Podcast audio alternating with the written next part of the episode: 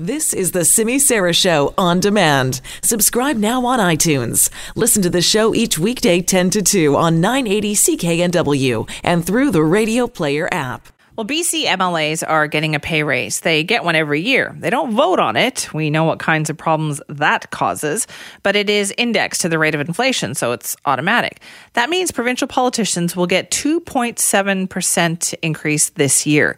But that's raising eyebrows among public sector workers. So let's find out why. Rob Shaw has written about this in the Vancouver Sun. The legislative correspondent joins us now. Hi, Rob. Hi, Simi. Okay, so why is this causing such a concern? Well, it's a bit, um, I guess, problematic for the new Democrat government because they have been very militant on holding a certain line when it comes to the pay raises they're going to offer all the public sector workers here in BC. So, nurses and correctional officers, uh, even doctors, although that's a bit of a different issue, but social workers, the the civil service here. There's two to three hundred thousand people who are in the public sector who have contracts with government, and the government's been negotiating all these deals, and they've said very clearly the province can only afford a two percent annual wage increase to public sector workers, and then you have MLAs getting a two point seven percent increase. And uh, some of those public sector workers, including ones who haven't signed deals with the government, are grumbling about that and saying, well, that doesn't seem fair because the argument the MLAs are using is we're just going to increase our pay automatically every year at the cost of inflation so that we can, you know, uh, keep up with the economy. The right. cost of inflation is the base level that MLAs should should have. So how come other workers are being told to take pay increases that are actually below the rate of inflation? And that's kind of the the core of the pushback and the and the frustration some people are feeling with these numbers. Right, because we know that a lot of these public sector unions have signed their contracts, but there's still some big ones to come, right?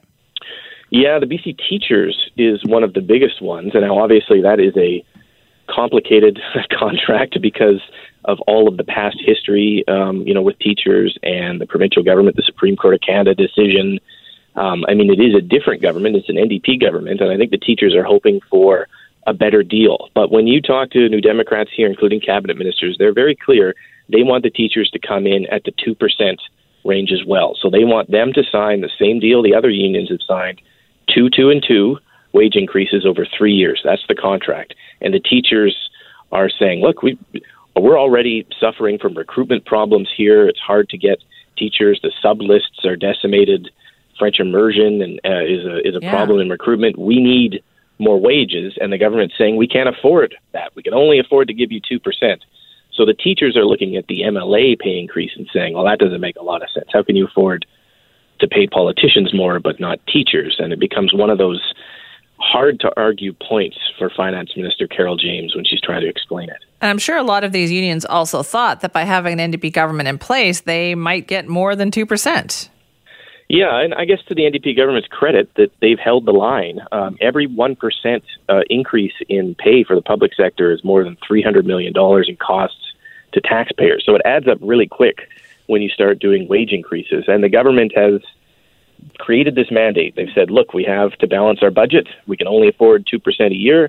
Everyone's got to take it. Now, it, it gets even more complicated because some of these deals with the public sector unions have had kind of um, lucrative kind of side pots of money. So the doctors, they did sign a deal for 2% a year, but they also got this special 2.8% extra amount for business expenses. Right. And they get a, a $7,500 bonus for business expenses. And the nurses did sign a 2% deal, but they have a special clause in their contract where they can get up to $5 more an hour if the vacant nursing jobs aren't filled and they're having to scramble with a bunch of vacancies. So I think teachers want that kind of deal. I think government is saying, look, even though MLAs are getting paid more, we can find a way on the side to offer you some perks and bonuses, but you have to stay at two percent, which is a very important number for government. And so it's it's a lot of kind of jockeying and Yeah. negotiating and optics, and the optics aren't good uh, for for a lot of people looking at what MLAs get. so is this like the new kind of sinus bo- signing bonus where they have all these other little deals on the side?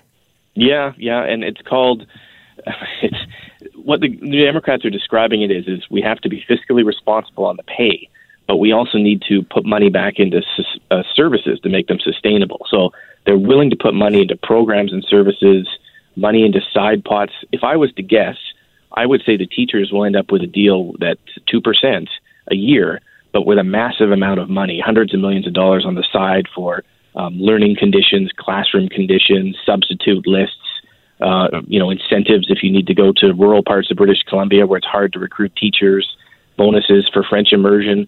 You know, that's how they'll get around the 2% cap. But at its base level of pay, it looks like MLAs are outpacing everybody else. And, you know, yeah. side deals aside, they are. That is so interesting because I, I, remember anytime you give any kind of politician a raise, Rob, it's like a huge deal, right? We saw what happened with Metro Vancouver politicians. Is there a way around that by saying, listen, we didn't vote on this? Like, this is, we're hands off.